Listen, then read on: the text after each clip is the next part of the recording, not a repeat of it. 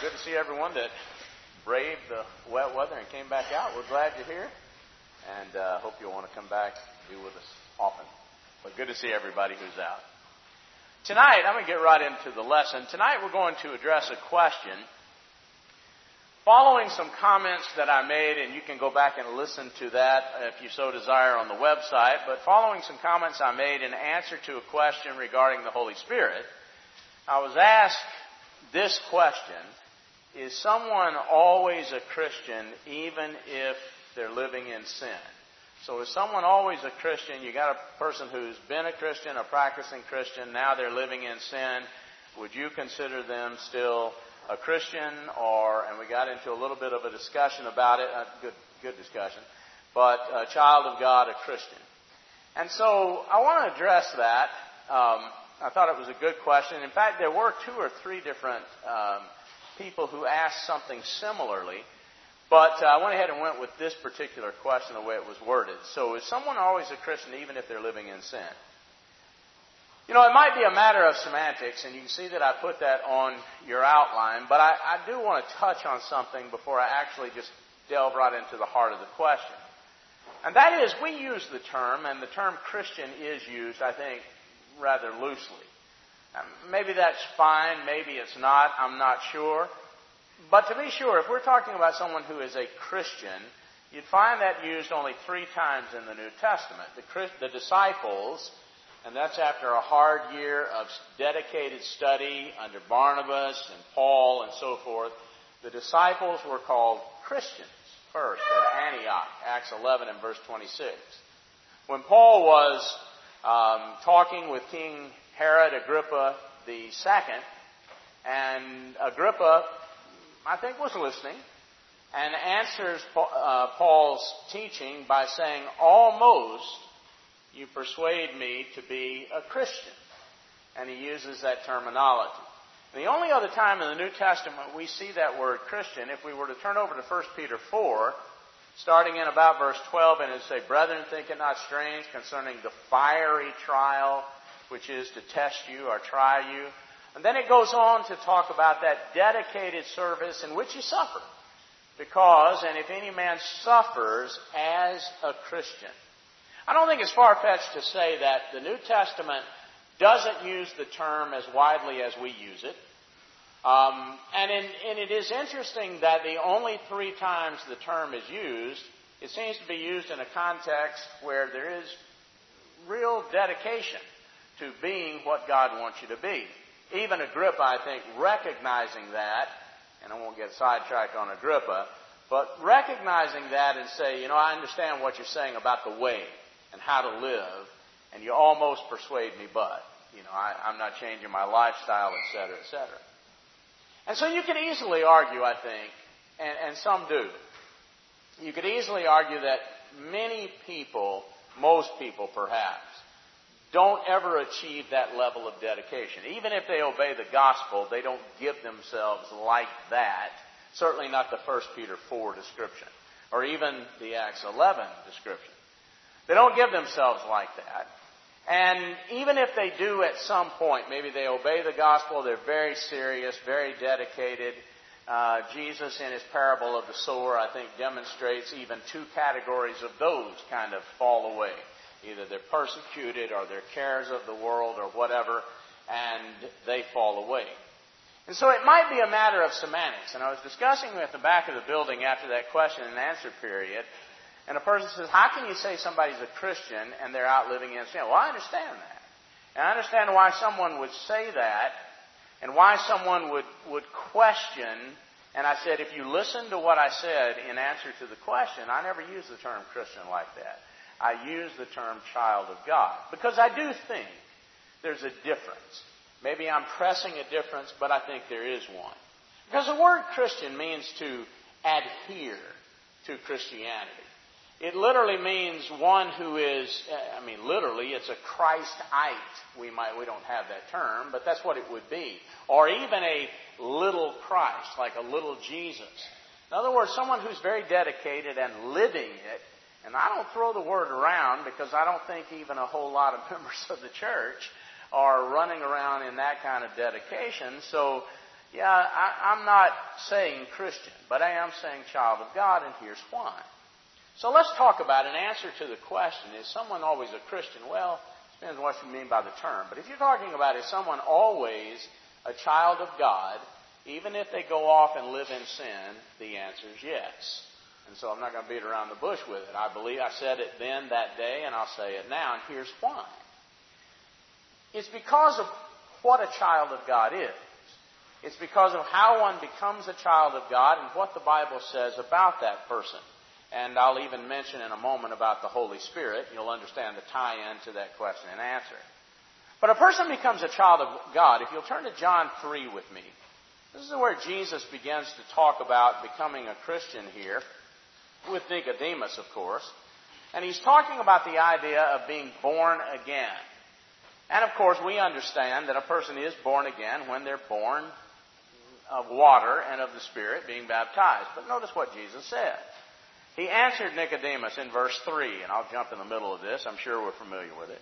Except a man be born again, he cannot see the kingdom of God. So that's how you get into the kingdom of God. You have to be born again. Nicodemus, of course, answers back he doesn't understand. How can a man be born when he's old? Can he enter the second time into his mother's womb and be born? Well, of course not. But Jesus answered it back in verse 5 and said, Verily, verily, or truly, truly, I say unto you, except a man be born of water and of the Spirit, he cannot enter into the kingdom of God. Now, we could show elsewhere what the kingdom is, and that's the church. And we could show elsewhere, like 1 Corinthians chapter 12, verse 13, that a person gets into the kingdom of God. He becomes a member of the church by being baptized, uh, baptized, of course, in water in obedience to God. But that's what Jesus is talking about here. A man is born of water. Then he goes on to say, verse 6, that which is born of the flesh is flesh, but that which is born of the Spirit is spirit. So marvel not that I said unto you, you must be born again. Now, why am I reading a passage about being born again? Because to be a child, to become a child in this world, you know, you have to be born. The only way to live as a human and the only way to live as a spiritual being is to be born. You are born physically, so you're a human being, you're a human child. You are born spiritually, so you are a child of God. And that's the only way to become a child of God. You can see elsewhere, and I won't turn and read it for sake of time, but you can look at John 1. Jesus says the same thing there, or the teaching is given at least there in verse 13. Of his own will, James 1 in verse 18. Of his own will, speaking of the Father. Of his own will, what keep saying? Of his own will, we are begotten by the word of truth. Or turn with me, if you will, to 1 Peter 1. Again, the language of being born again. So in 1 Peter 1, and go down to verse 22. Seeing you have purified your souls. Now, obviously, we understand this is when you obey the gospel.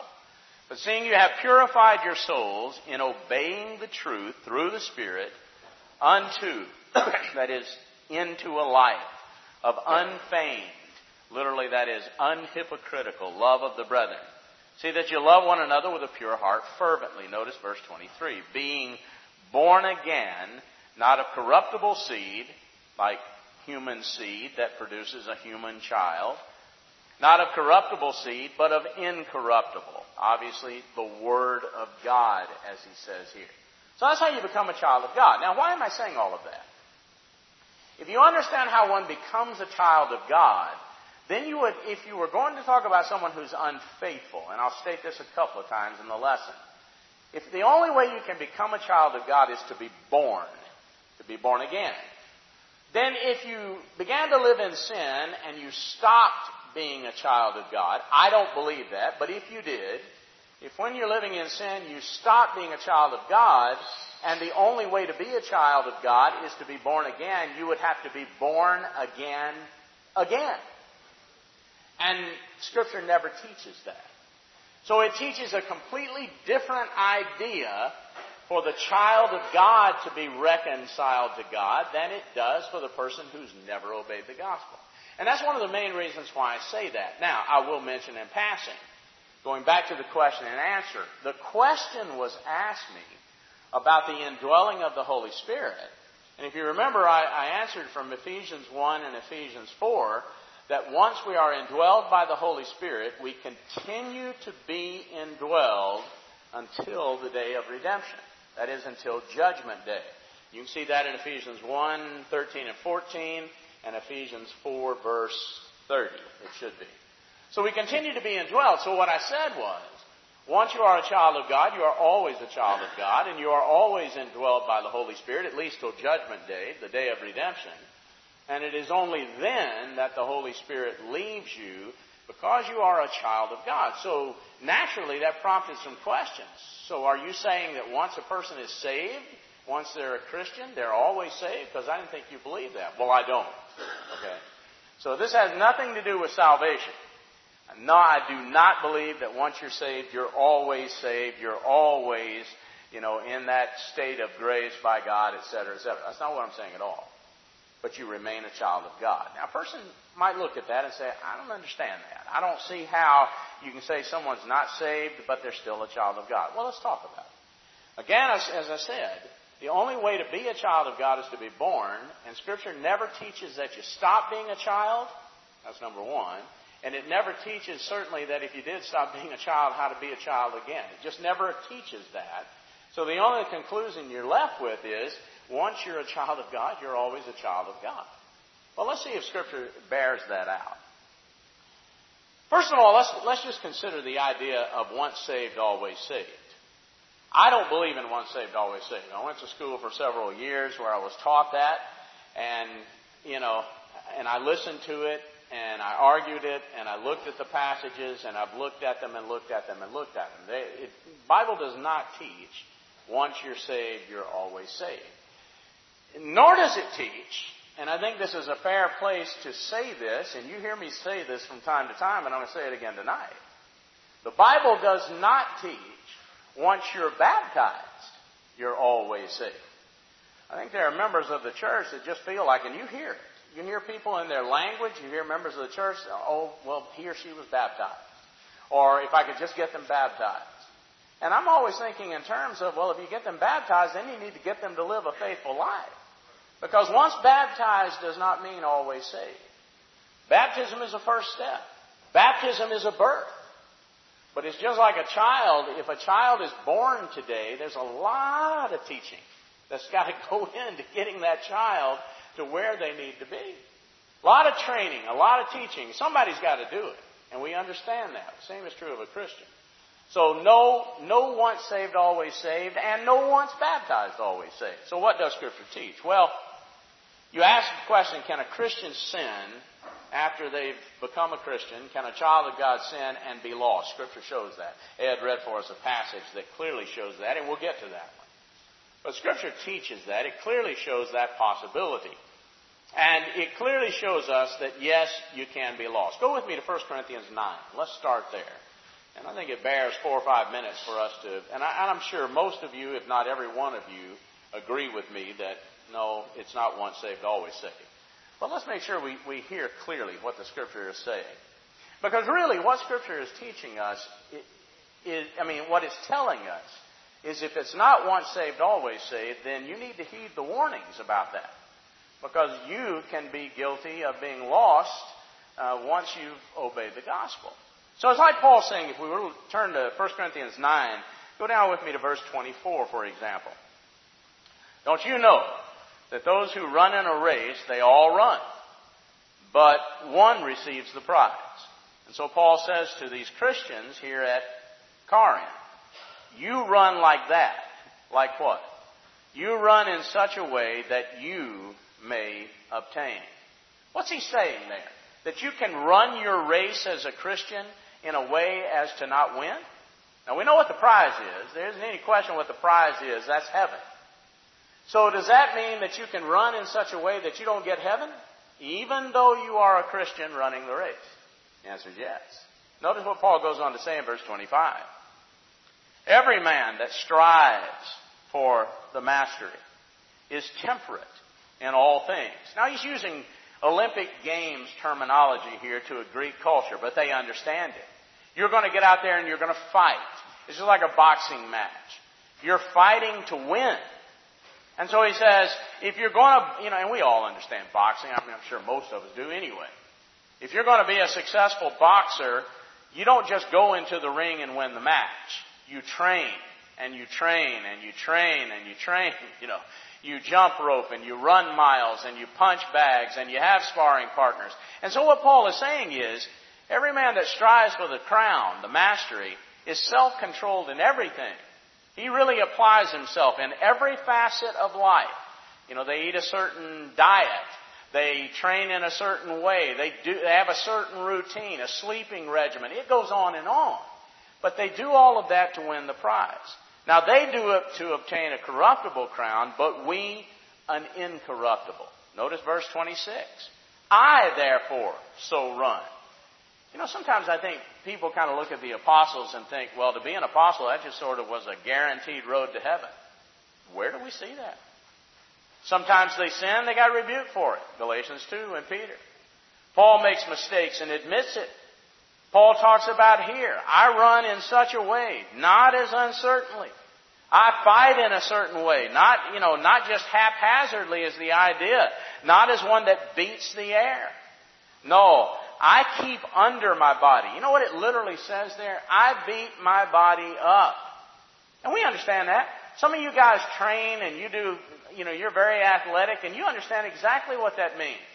Once I was like that, I understood what that meant. I mean, you beat your body up trying to train for things, to get in shape and all of that language. Paul's using it here spiritually. I beat myself up. I beat my body up and I bring it into subjection, lest that by any means, when I have preached to others, I myself should be a castaway. Could Paul have been lost? Yes. Paul could have gone out and preached the gospel for all those years dedicated himself, and he understood clearly and by inspiration says right here, I could be lost if I don't really apply myself. If I don't apply myself to be self-controlled in every way, all things. If I don't beat my body up, he's not talking about literally taking a whip like some have done and beating on yourself. He's not talking about that. But like you use the language and how hard you work at something and talk about, man, I'm, you know, I beat myself up today and that kind of thing. That's what he's saying. So can you sin in such a fashion as to be lost? Obviously so. Turn a page to chapter 10. Look at verse 12. Wherefore let him that thinks he stands take heed lest he fall. I wonder if you're like I am, you're sitting in this room, and you have found yourself quoting that verse to yourself hundreds and hundreds, if not thousands of times. Every time that and, I guess now I'm sort of on automatic pilot after all these years. But every time I start feeling like, wow, I'm really doing good at that. You know, some area of life. Boy, I've got that down.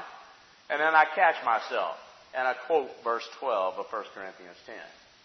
Because it's those things when you let down your guard, you figure you've got it whipped. You know, I've got this conquered. That's where Satan gets the rope. Satan gets in there, and things you would never have believed you could fall into again or do again or whatever, that seems to be the very thing that the faithful Christian ends up slipping up. Take heed lest you fall. We'll look at a number of passages. I won't turn to Colossians 2, but brethren, beware lest you be overtaken in a philosophy, a vain deceit. I'm going to talk about that in our theme that's coming next year won't get off into that. But that'll be a verse in one of the quarters especially that we'll really talk about. This idea of the philosophy and the teaching of the world and the, you know, things that other people tell us are great. And we buy into it. And before we know it, we're losing our salvation. Or turn with me, if you will, to the book of Hebrews. Let's go to Hebrews chapter 3. Can you sin in such a fashion as a Christian to be lost? Well, yeah, we're warned about that. We're, we're warned it can happen. Look at chapter 3, if you will, and go down to verse 12. There, there's a section here where he quotes from Exodus and what happened to the Jews on when they came out of slavery. But let's look at a couple of verses. Verse 12. Take heed, brethren. Notice, brethren, these are Christians. Take heed, brethren, lest there be in any of you an evil heart of unbelief and the idea of departing from the living God. I've known people that question that. And, and actually had discussions with people question that. You know, if you if you're a Christian and you know something, you know the truth, You believe in God. You believe in Jesus. How could you ever have a heart of unbelief? How could it happen that you really, really, really believe and then you stop believing? How could that happen? And I've talked to people about, you know, this may not have happened to you, but I'd be willing to venture that it's happened to somebody you know. And everything is great, and they believe, and they're strong, and then a series of things start going wrong. And they pray, and they're confident. You know, God is going to take care of this. God is going to help me with this, and there'll be an answer right around the corner, but it doesn't come around the corner. Maybe you're like Job. Maybe you say, not on that scale. It doesn't matter. Whatever scale it is that gets you in the same position. Something happens that you don't understand, and it begins to wear on you. You see, with these people, we give these Jews a hard time who came out of, you know, on the Exodus out of Egypt, and we look at those. But remember, God tested them repeatedly. He expected them to pass the test. It wasn't that every 20 feet they went there was a pool of water, was it? They're out in a desert area and there just wasn't water there. Now they should have had faith. And they should have believed that a God who could divide a Red Sea, He can provide water. They should have believed that. Just like you ought to believe and I ought to believe that God can take care of me. But when you're in the desert and you're thirsty, it's a different story. And you get the water. And you go a few days or a couple of months later and it's something else. That's the kind of thing that can wear on you. That's the kind of thing that can beat you down. That's the kind of thing that can get you to stop believing so strongly and start not believing. And that's exactly what he's saying here, so let's read it. He said, Take heed, brethren. You beware. You be on guard, because this, this can happen to anybody. Lest there be in any of you an evil heart of unbelief and departing from the living God. That's why what we were talking about this morning is so important. Encourage one another, exhort one another daily while it is called today, lest any of you be hardened. Notice that. Through the deceitfulness of sin. What is he saying there? Well, look at another situation. You sin. And maybe you sin and it feels bad, and you feel bad. I shouldn't have done that. I know better than that. It was wrong to do that and it feels really bad. And then you do it again. It doesn't feel quite as bad. Oh, it feels bad. I've got to stop this. Man, I can't start doing this. And then you do it again, and again, and again. Somewhere down the line, 7, 8, 12, 25, whatever number of times it is for you, you do it, and you almost don't even think about it. Oh, wow, I forgot to pray and ask for forgiveness for that. That's what he's talking about here. And this isn't just, you know, making a golden calf. This is for anyone who, through the deceitfulness of sin, what is the deceitfulness of sin? It is always that it's going to give you what you want. It's going to make you feel good. It's going to give you satisfaction. It's going to bring you to where you need to be. What all of those lies that Satan pumps into taking advantage of sin, that's the point. Notice how the writer goes on here one more time. Look at chapter 4. And I'm skipping a lot of verses here. But now he's talking about that Sabbath of rest, heaven, that awaits the Christian. But he says this. Verse 11 of chapter 4, let us labor, work hard therefore to enter into that rest, lest any man fall after the same example as those Jews, is the idea, of unbelief. You know, this wouldn't be written and we wouldn't be cautioned about it repeatedly if it were not possible. It's very possible. When you look at Hebrews chapter 6, turn a page or so over and let's go back to that passage. We won't reread it, but let's just notice some things out of it. Why is it impossible to renew one of these who have fallen into sin, fallen away, verse 6? Why is it impossible to renew them to repentance, to bring them back? I want you to look at the list in verses 4 and 5. And when you start talking about things like a person who's enlightened, now they understand. They know the truth. They get it. You start talking about the idea in verse 4 of one who's tasted the heavenly gift. You know, there are times on this earth as a Christian that things are so good. I mean, you just enjoy the fellowship you have with, with brethren, with family that are Christians. It's just so good and it feels so good. And we say it. Man, this is almost like heaven. Or this is what I imagine heaven to be like. You ever said something like that? You get it. Notice the next thing that he puts in here. They were made partakers of the Holy Spirit. You believe what God says about the Holy Spirit. You know that God loves you and wants you so much, just as He said in Ephesians 1, that He gives you to help you, to make intercession for you, to be with you on a daily basis. A person of the Godhead lives in you. Your body is a temple. Once you understand that, once you really think about who you are and how special you are, but he doesn't stop there.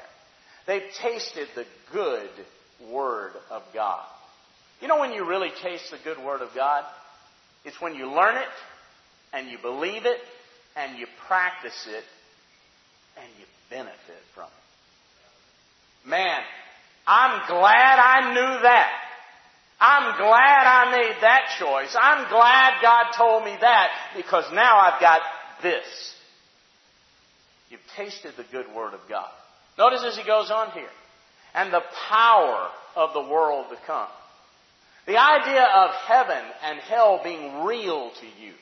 The idea of salvation, eternity. Sometimes it happens in a reflection in a funeral home, at a funeral. Sometimes it happens when a loved one, the generation just before you, dies. And now you're the next one up. But you've tasted that. You've felt that. You've known. I mean, you felt close to heaven and hell. Maybe you were in a serious accident that almost took your life. That kind of thing. And he says, if those people fall away, you can't renew those people to repentance. Why? What are you going to use? What in the world would you go to that person with? What would you say to them? What would you talk about that wouldn't fall into those categories? What scripture would you read? What eternal thing would you talk about? How good can you talk about it being? How bad can you talk about it being? What would you say to that kind of person? If you go to one of those people, you come to them and you talk to them and you know what you get? I know that. I know, you don't preach to me. I've been there. I know the Bible better than you know it. So what do you use? There isn't anything to use. If you can have all of that, really have it. Now, if you never learned it, you never felt it, you never were part of it, then hey, we got something to work with. Because you don't know what it means to be a Christian. But if you have, and you give it up, can be for sin, it can be because you went through a lot of things, hard things, and it beats you down. But if you give it up, nobody's getting you back. Now you'll notice the passage doesn't say necessarily they cannot repent. It says you can't renew them to repentance. Because there just is no bringing someone like that back. Every once in a great while, someone crawls back from that. But not most but they do it themselves. And you won't hear one of those people really saying, oh, so and so told me something I never heard before. It just doesn't happen. You don't go to people that have been at it for so many years and so hard and so dedicated and really were what Christians are supposed to be who fall away. So, no. Once saved, always saved? No. Scripture teaches explicitly you can be lost. In fact, Let's talk about it from one other passage. Go with me to 2 Peter 2. And in 2 Peter 2, I think you can see it. And this is one of the passages that I use to answer the question, so I want to turn to this. So you're telling me that a person that has been all that you've been describing, and then they begin to live in sin, whatever it might be, you know, the, the flattering woman out of the book of Proverbs, or the drugs, or whatever it might be, but goes off into sin, you're telling me that person is still a child of God.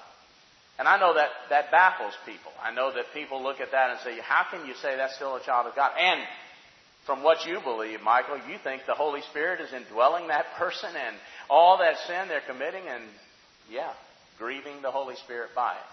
I want you to look at this passage in 2 Peter 2 because it addresses those people.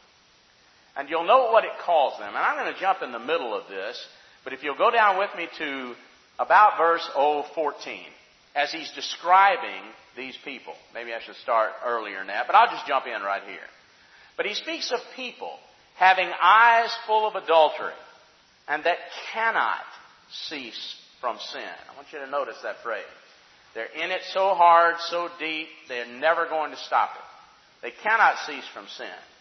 Beguiling, that is, leading astray, you know, deceiving, unstable souls. A heart they have exercised with covetous practices. Then I want you to notice the last phrase in verse 14. Are they your rank heathen out there that's trying to draw Christians away? No. They are accursed children. These are people that are members of the church that he's describing. And they're members of the church who, for whatever reason, life is so hard, it's not real, God doesn't really love you, He won't really take care of you, and I want to tell as many people the truth as I can. I've known some of those people, maybe you have too.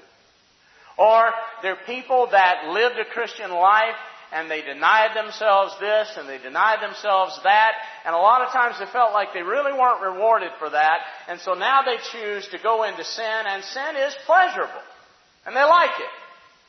And so they began to draw other people away, saying, you know, you, you weren't meant to live an unhappy life. You should enjoy yourself. If you want this, go for it, etc., etc. They are accursed children. They're children of God. They're people who were once there. And Scripture really right in this passage describes them as such. Let's read it. They are accursed children, verse 14. I know King James says cursed children, but every other one says accursed. Verse 15. Who have forsaken the right way. We're not talking about people who were never Christians. We're talking about people who were on the right way and left it, abandoned it, abandoned it. They've forsaken it. And they are gone astray, following the way of Balaam, the son of Bezor, or Bosor, who loved the wages of unrighteousness. And you know, you can love the wages of un, you can love the payment that you get for sin in many different circumstances, not just becoming a false teacher. But let's go on. Verse 16, he was rebuked, remember, for his iniquity. The dumb ass, the donkey, speaking with man's voice, forbade the madness of the prophet. But these, as he continues to talk about these Christians here, these children of God, he said, these are wells without water. They are clouds that are carried with a tempest, to whom the mist of darkness is reserved forever. For when they speak these great swelling words of foolishness, and that's the idea. Someone comes to you, and I don't know if you've ever known someone like this. I certainly have. I think of friends running through my mind right now. People that once were gospel preachers who are atheists right now. And then if I sat down with them, we know each other so well. Montel knows one of them that I'm certainly thinking about. If we sat down right now, they would begin to tell me what a fool I am, what an idiot I am. What have you gotten out of it, they might say. You know, you've lived your life preaching the gospel. What did you get out of it? They know my life, they know the things that I've gone through, etc., etc., so they might begin to say that. Or they might try to talk about all the pleasures of sin the freedom that you have by leaving this, all this idea of God and going off into sin. That's exactly who he's talking about. Exactly. Notice as he goes on here. They're wells without water. They are clouds that are carried with a tempest or a storm. When they speak these, verse 18, great swelling words of foolishness, they allure through the lust of the flesh. Through such wantonness, those that were clean escape from them who live in error. In other words, they're alluring people that are still faithful. They're like the devil with Jesus. When Jesus was led out into the wilderness, remember? He's hungry, and the devil's alluring him with food. And he is meant to have a kingdom, and the devil's alluring him with all the kingdoms of the world. You get it? I get it. Notice as it goes on here. They promised them, verse 19, they promised them liberty. They promised them liberty. Isn't that foolish? I'm going to listen to another human being tell me it's okay for me to sin. I mean, who are you? I don't listen to anybody when it comes to the idea of what is sin and what is not but God. But they're going to promise me freedom, liberty. It's okay. You can do this. Everybody does this. Nobody thinks the way you think. Man, we've heard it all, and you, you know, and you're probably sitting there saying, yeah, me too. They promise liberty. And they themselves are the servants of corruption. I look at some of these people, some of these that I'm talking about. Once were great friends. Once were people that I sat down to breakfast with. One of these guys that keeps coming in my head right now. I sat down to breakfast with him back in 1980. And we were fresh out of one of the schools that I went to, and we were both gospel preachers. And we sat there, and he had this profound moment where he said, Do you realize we are going to be best friends, and we are going to preach the gospel and be, you know, comrades, co laborers for the next 40 or 50 years? Can you imagine that? And I did. And then he got married. And it was a bad marriage. And then he committed adultery. And then he left his wife. And then he became an atheist. And now he fights people like me. And I look at his life and I see a servant of corruption. He doesn't obey God. And he argues for the liberty to be free from God. Now, where does it get you? If you had remained faithful, if you had fought through the bad times, I understand the bad times. If you had fought through those bad times, we would be co-workers, co-laborers. We would be soldiers together in the army of Christ. And maybe you would not have lost everything you lost. Great swelling words of vanity, promising liberty. But you notice the description. Lest there be any doubt that this can happen to a child of God. If after they have escaped the pollutions of the world through the knowledge of the Lord and Savior Jesus Christ, that's obviously a child of God. They learned, they obeyed. They are again entangled therein and overcome. The latter end is worse than the beginning. For it had been better for them to not have known the way of righteousness than after they've known it to turn from the holy commandment delivered unto them. But it has happened unto them according to a true proverb. The dog is turned to its own vomit again, and the sow that was washed to her wallowing in the mire. But there be no doubt that once you're saved, you can be lost. Doesn't mean you're always saved. And once you've been baptized, you can be lost. So it's a lifetime. And so you see, as I put on the outline here, to go back to the question. Is someone always a Christian? Well, if you mean that dedicated, hardworking, no, they're not always a Christian, necessarily. And certainly if they're living in sin, they are not. But a child of God, yes. Because what a child of God needs to do, not to be born again, some people feel, you know, I've lived in so, I mean, the sin is so bad, I've done so much, I need to be baptized again. No, you don't need to be baptized again. If we were to go to Acts chapter 8, Simon was baptized. And then Simon wanted to buy the ability to give the Holy Spirit to people. And that didn't belong to Simon, and so he sinned. And Peter told him, you need to repent. You need to change that. And you need to ask God for forgiveness. You need to confess, according to 1 John 1 and verse 9. If we confess our sins, He, God, the Father, is faithful and righteous to forgive us our sins and to cleanse us from all unrighteousness. That's what the child of God needs to do. Now, why is it different than the one who needs to be baptized? Because he's a child of God. You know, we don't treat, I mean, people who are our children, we may have high standards for them. But we don't treat them the same. The privileges aren't the same. The things that we do are not the same. We don't just treat them like anybody and everybody out there. There are things that we afford toward them, we give to them, we would not give to just anybody. And it's because they belong to us. That's my child. And we all understand that. Well, we are God's children. Now, once you are God's child, you have privileges and rights that the person who's never become a child of God, never been born into the family of God, does not have. Now, they can obey the gospel and be a child, but it's different. And so the Bible teaches us what you need to do if you've never obeyed the gospel, and I'll just say, maybe there is someone here that that is the case. You need to believe in Jesus, as we talked about from Hebrews 6. And you need to confess that belief, and you need to repent to change your life. And you need to be baptized for forgiveness of your sins. But maybe you're a child of God. And you're sitting here and you're listening to this lesson and you're saying, you know, that's scary. Those passages in Hebrews are scary. That passage in 2 Peter is scary, and it should be. And it's something you should think about and be serious about.